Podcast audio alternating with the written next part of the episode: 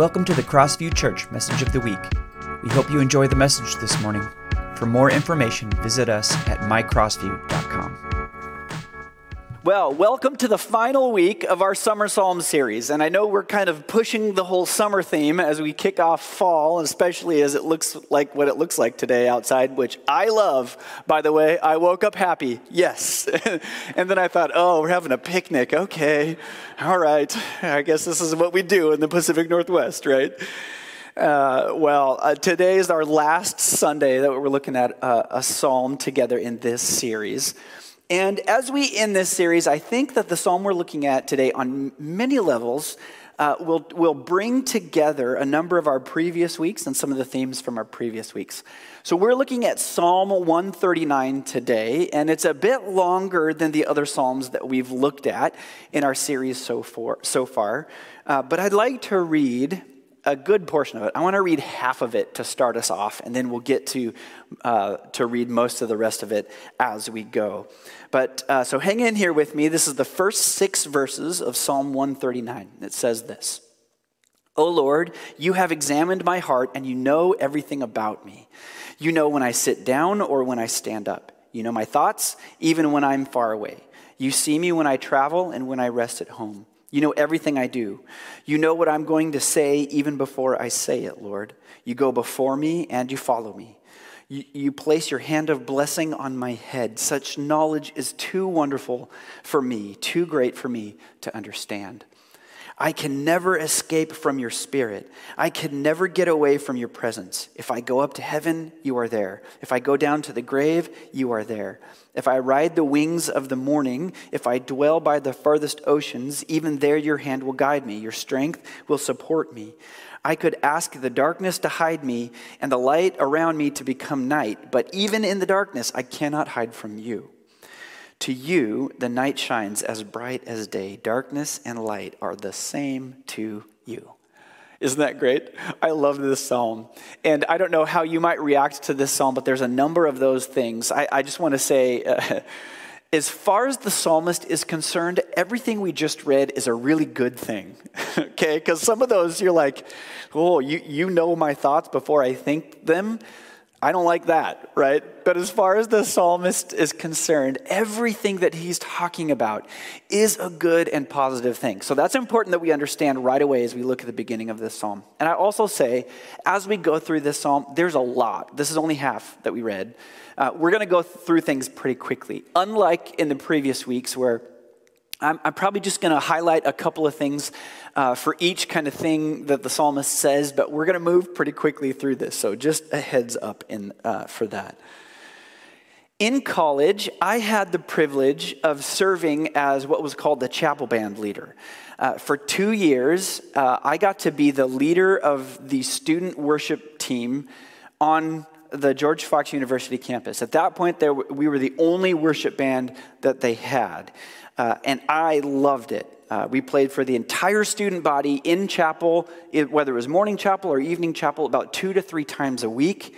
And then we also played in churches around the community as a liaison from the school uh, to our community. We played a lot, and it was awesome. I felt very privileged to serve in that way, and it was also where God confirmed a call to ministry in my life. But there were things that I didn't expect and that I didn't like. One of those things that I was most uncomfortable with was that I was in a very visible setting in a fairly small school that were about 2,500 to 3,000 students on campus, which means that many people that I'd never f- met felt like they knew me because I was up on stage regularly leading uh, times of worship, which are it deep, meaningful, emotional, connect you with God. So you, you form a connection like that. Uh, so I would get people coming up that I'd never met saying hi to me, asking me questions, asking me out for coffee, wanting signatures on things, instrument lessons, theology questions, all kinds of stuff. It was crazy. Uh, I even had people calling me Jesus. It was not good. but it was a wild experience. I, I, all I wanted to do was to be in the band, just helping to lead people into connection with Jesus. The thing that bothered me most was in the knowing, right? What I mean by that is people had a particular perception of me, rightly or wrongly, but only my friends really knew me, right? And I knew them, and vice versa. So there were a whole bunch of people that I just didn't know who felt like they knew me. It was this crazy experience. So, we at all, at our core, all of us desire both to know others and be known by others, even you introverts in the room, right? Uh, that is what relationship is seeking and being sought, to know the knowing and being known, accepting and being accepted, loving and being loved, pouring our lives into someone else and having them pour into you. There's a depth of our human experience that, that we need that, right? In fact, we've spent some significant time over the past year talking about how often we grow and change that transformation often happens in our lives in the context of deeply meaningful relationships uh, where we get to know and be known by others. That's for many of us where real change and transformation begins to happen, where someone can look into your eyes and say, What are you doing? right? Or they can be encouraged by you and say, I'm seeing this in your life. Can you help me? And we begin to grow and change, connecting with others.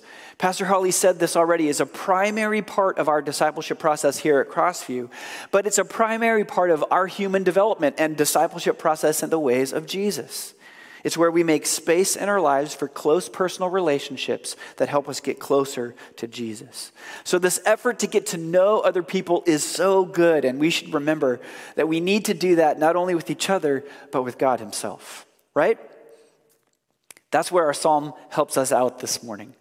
Not only can we get to know each other in deep, deep and deeply, deep deeply meaningful ways, but we can get to know God that way as well. And this is good news. And maybe you've, you've been journeying with God for a long time and you already know this, but it's good, again, like so many times over the last seven weeks, when, a, when we, we hear it in the Psalms, it just has a different level of meaning. It brings it in a deeper way, and we hear it spoken from Scripture. You can know God like this, and that God knows you. You're just like, wow, that's amazing.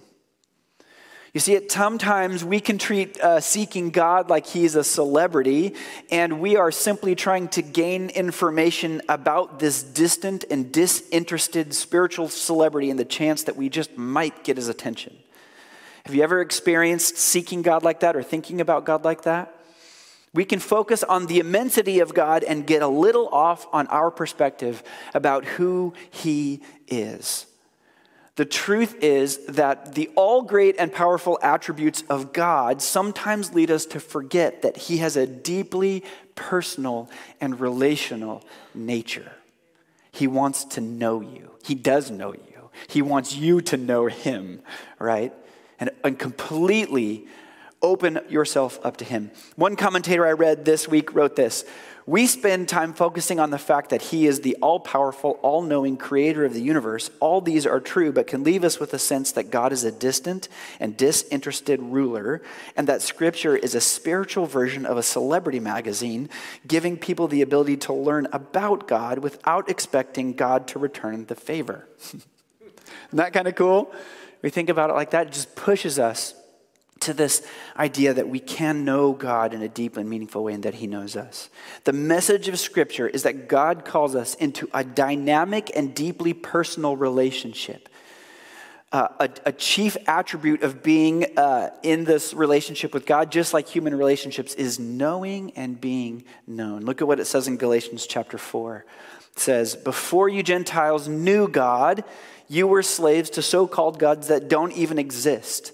So now that you know God, and the word there is known and being known, uh, why do you want to go back again and become slaves once more to the weak, useless spiritual principles of this world? This might take us back a couple of weeks when we, uh, we looked at the enthronement psalm, and we, in that psalm, it talked about, it compared the all great, powerful creator of the universe, God, versus these weak, meaningless idols that have no power and ultimately will bow down to God anyway, right?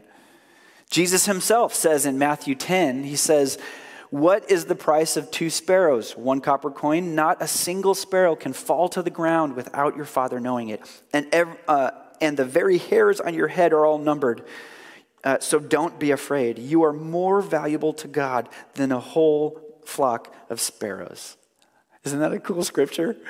It's so good. This is one where you can internalize it and be and recognize your importance to God. God is intimately acquainted with every detail of his creation, including you. He knows you. He knows even when the littlest bird falls, and he says, You're more important to him than that. And he invites you to know him in return. So, Psalm 139 praises God for his amazing power, but it does so by showing us that his power is used, that, that God's power is used to know us. Uh, perhaps the entire psalm could be summarized up in verse 17. And it says this How precious are your thoughts about me, O God? They cannot be numbered. This is really cool because the word about here could be translated uh, more accurately as towards. It has a directional aspect of it. So, how precious are your thoughts towards me, God? Isn't that cool? That God has, He's thinking not just about you, but He's thinking toward you. He's making this action to move closer toward you because He wants to know you. He wants you to be known, or He wants to be known by you. So this takes us back to uh, Psalm 84 from last week, where the final section of that psalm, if you remember, is the psalmist asking for God's complete attention. If you remember, this is cool moment, this buildup of everything. The, the pilgrim had left the temple and he just wanted to go back, and he's reflecting and he's praying and he's saying, God, give me your attention, but not just be aware of me. God, I want all of your attention. Look at me completely. Overwhelm me with your focus and your love. Shar and I were having, Tim and I were having a great conversation last week after that message, and the kind of the idea that we got as we were talking is God undo me in the sense that I can't handle all of your attention, but that's what I'm asking for. what a bold prayer, right? Have you ever prayed that? God's thoughts toward you, you we can understand him in that way, in that concept that we can have the full attention of God as we know, as He knows us and we know Him. It's pretty amazing. So, the author of this psalm uh, takes the theology of omniscience, that is God's all knowingness, right? He takes it off the shelf and brings it down to a personal level. uh, God's uh, all knowing, this word that we sometimes use, omniscience, is not just theological or philosophical in this psalm, it's very personal and relational. So, just to reinforce this idea, in other parts of the scripture, we look, uh, we see in Jeremiah 12, it says this But as for me, Lord, you know my heart. You see me and you test my thoughts. Do you feel the need to be known and loved? God knows you and God loves you, warts and all. And I'm so thankful for that. We keep saying we're all in process, we're all on a journey, we all need to change and transform. And God doesn't reject us or, or, or you know, leave us because we don't have things figured out. He invites us in the midst of our own mess to know Him and to be known by Him as He works on us and as we grow and change. Isn't that wonderful and amazing? He loves you. No matter, Brennan Manning says, He loves you no matter what's gone down. It's one of my favorite kind of aspects of, of his writing. Do you believe that? Do you really believe that? Do you need to hear that today? The first section of this psalm focuses on God's omniscience and it helps us understand the nature of God's all knowingness. So we might generalize this and say that God knows everything, but the psalmist focuses the discussion on being seen and fully known by God. And for the psalmist, again, this is a very good thing. So, okay, here we go. We're going to kind of cruise through this a little bit. Psalm, we're not going to get through all of these things, but we will go through a number of them. So, the first, uh, the first verse, O Lord, you've examined my heart and you know everything about me. As this psalm begins, what we find is a series of things that God knows about us, right? And this is supposed to be encouraging and, and exciting for us. These are deeply meaningful. And again, the psalmist sees these as good things. So, uh, he knows, we've talked a bit already about the sense that he knows our heart. He knows the innermost workings of our being and our thoughts. He knows everything about us. Not only does, does he know that, but he sees our actions. It says, You know when I sit down or when I stand up. So, the first thing that God knows us about, about us is where we are and what we're up to. This is getting really specific, right? Have you ever thought about that? God knows that you came in this morning to this room and He knows what chair you sat in and He cares about it. He cares about you, right? He knows. This is good news that you haven't escaped the notice of God even this morning. Thank you, Jesus. You haven't been forgotten. He sees your actions even when no one else does.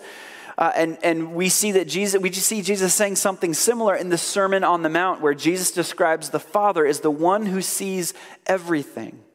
This has always been uh, an encouragement to me that I'm noticed and known by God, but it also, in the sense, is challenging to me because it helps me want to live a life of integrity. But we have a God of grace when we don't, right? I had a cross country coach in high school that was really, really significant for me. His name is Coach Deedon. And he would always ask, we'd always ask him before every race, Hey, coach, uh, do you have any advice for us before we start? He'd always say two things yes hurry back, was what he would say. because often in cross country, the beginning, the starting line is also the finish line. Isn't that great? Hurry back. And the other thing is, he would constantly remind us that the race is won somewhere in the middle where nobody's looking. And if you, if you know anything about cross country races, usually at the beginning of the race and at the end of the race is where all the spectators can actually see the race. But what really matters to the runner is in the middle, where the spectators can't see. Maybe you're in the woods or something like that. In those moments where you're like, Am I going to give up or not? That's where it really matters, right? So I think about that all the time when I think about this uh, part that God knows, He sees our actions. The next thing is that God sees our thoughts. You know my thoughts, even when I'm far away. Sometimes our relationships break down, or at least knowing others can break down when we don't always know what people are thinking. Have you ever experienced this? Have you ever said to someone, maybe in exasperation, something like, I'm not a mind reader? Everyone? Anyone? Uh, God sees not just our actions, but our intentions as well. He sees right through it. And I love this. Have you ever done something with good intentions, but those intentions weren't clear and they were not received well? All of us, I think, have experienced something like that. Here's the encouragement we get from this scripture that, he, that God sees our intentions and recognizes what we were trying to do. He knows that. We can get better sometimes at being clear about our intentions in terms of our communication and actions with others, but we know that God sees truly what our heart's uh, intent was. Next, God sees your future. It says, You know what I am doing, uh, or you know what I'm going to say even before I say it, Lord. He knows not just where you are, but where you are going.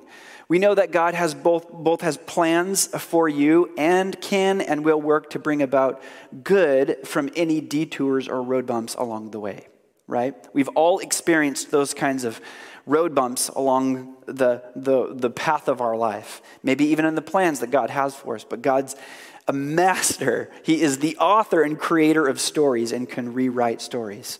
So God uh, not, not only knows where you are, but where you are going. He's not bound by time. He's the great I am.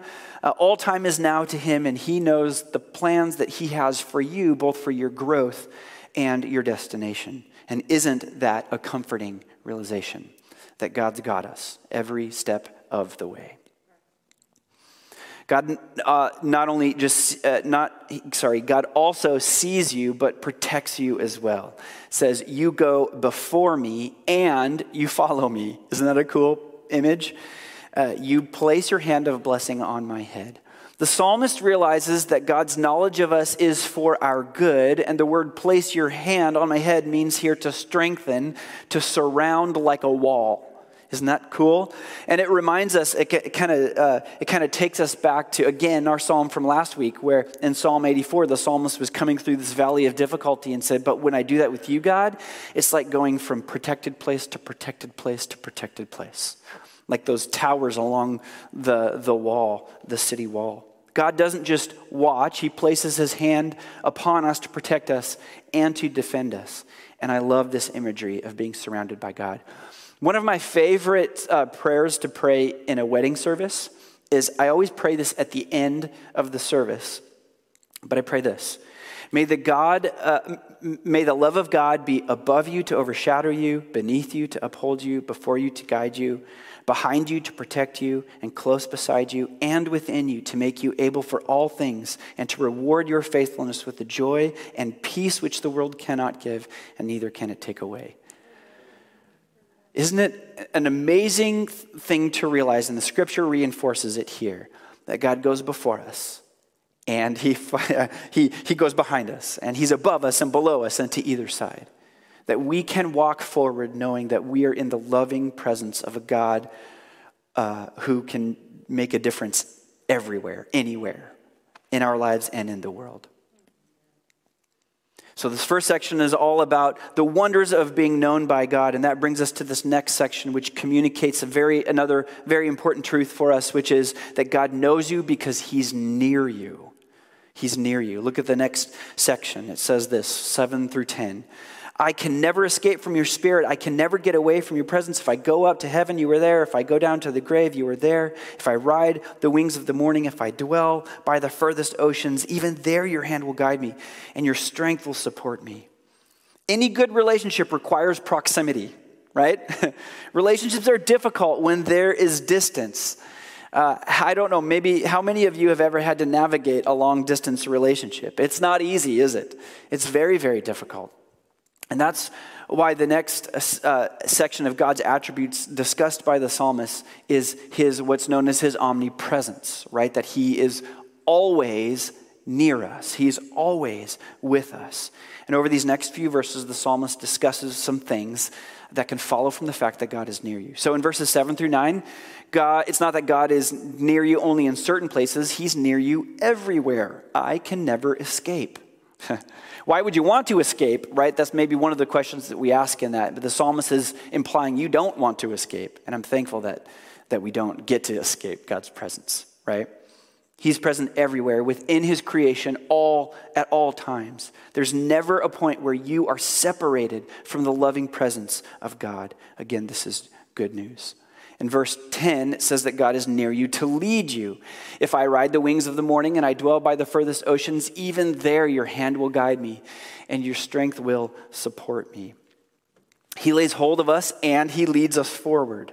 I love this. No matter where we are, God is near. And the reason he stays close isn't to criticize or to trip us up, He's near us to lead us and guide us in the way that we should go. And it says that His strength will support us as we do that. But again, we're relying on Him to lead us. This isn't our direction and path for our life, it's God's direction for us. And He gives us strength in that. So as we continue to move through the psalm in verse 11 and 12, it says that God is near you to comfort you. This is one of the characteristics of God that we see regularly throughout all of the scripture, both Old Testament and New Testament that when you're going through a difficult season, which we all will, that God's presence is there to comfort you. You might be afraid of dark seasons or places in your life, but God isn't. In fact, what seems dark to us is like night, uh, is like day to God. I love that passage as well. Whether you're literally afraid of the dark or you're walking through a dark season, God is not uh, challenged by that and can lead us forward. Philippians 4 6 through 7 says, Don't worry about anything. Instead, pray about everything. Tell God what you need and thank Him for all He's done. Then you will experience God's peace, which exceeds anything we can understand. His peace will guard your heart and mind as you live in Christ Jesus. So, in this next major section of this incredible psalm, and I know we've gone really fast through this, the psalmist emphasized that, uh, that God is near us and that that's really important. This last bit is that he knows you because he made you. In keeping with this highly personal focus of Psalm 139, the psalmist directs the discussion of God toward the subject of God's creation around you and me. Look at what it says in verse 13 through 16. You made all the delicate inner parts of my body, and you knit me together in my mother's womb. Thank you for making me so wonderfully complex. Your workmanship is marvelous. How well I know it. You watched me as I was being formed in utter seclusion, as I was being woven together in the dark of the womb. You saw me before I was born. Every day of my life was recorded in your book, every moment laid out before a single day had passed. Wow, isn't that amazing? What a deeply personal and intimate God that we have. No matter what anyone will tell you, you're not an accident. Sometimes we treat people like they aren't wanted. God never does that. You know why? Because He made all the delicate, the inner parts of your body. He knit you together. The circumstances that lead to a person coming into this world can sometimes be tragic and difficult, but no one is an accident. Amen? God formed each of us on purpose and has purpose for all of us. God made you unique. He created you on purpose and He skillfully knit you together. I love it. Ephesians 2:10 reinforces this for us. For we are God's masterpiece, and He created us anew in Christ Jesus so that we can do the good things that He planned for us long ago. He created you, and He laid in front of you the works that He wants you to do. And so, as we come to the very end of this psalm, we recognize that uh, relationships are not are two way streets. We know a lot of things about God, but including uh, including that He knows you and He's He's near you. He made you. Uh, but knowing God on our part, we know about that. Now, what happens is we need to respond to God, and then we begin to have this dynamic relationship. And I love that the psalmist ends the whole thing by showing how he responds to God or how he begins to respond to God. The first thing he does is pray. Uh, the content of the prayer at one, uh, Psalm 139 is a bit unsettling at first. But don't let that distract you from seeing what he's doing. He's beginning to talk to God.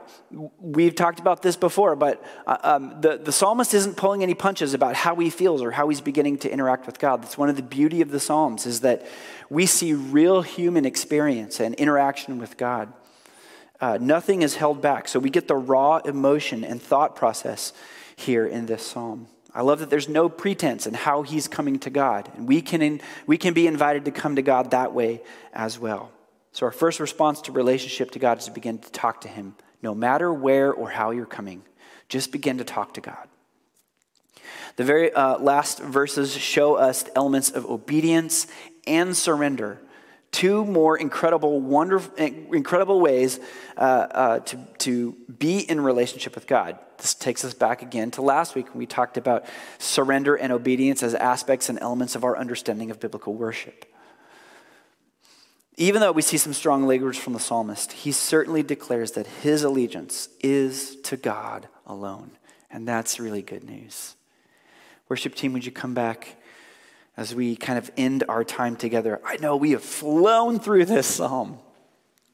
But the final thing that the psalmist says is perhaps the most profound and will probably is also mo- the most obvious. The first words of the last verse of 23 are the same words uh, as the beginning of the psalm, where the, the, psalmist began the psalm with, Lord, you have searched me and you know me. And now, uh, he, now he ends, Search me and know my heart.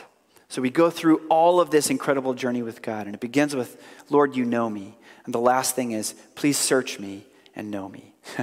what incredible surrender. What incredible recognition. Uh, I just want to encourage you this week uh, to go through and read Psalm 139. Read it slowly, read it every day. Uh, take some of, some of those verses and make it a uh, time of reflection and prayer for you as you think about the way that God knows you, how he made you, and what this psalm is reinforcing for us. We want to seek to know God. We want to commit to be an open book to him as we do so. Amen? What a beautiful psalm, and what a beautiful way to bookend what we're reading here together. Let's pray.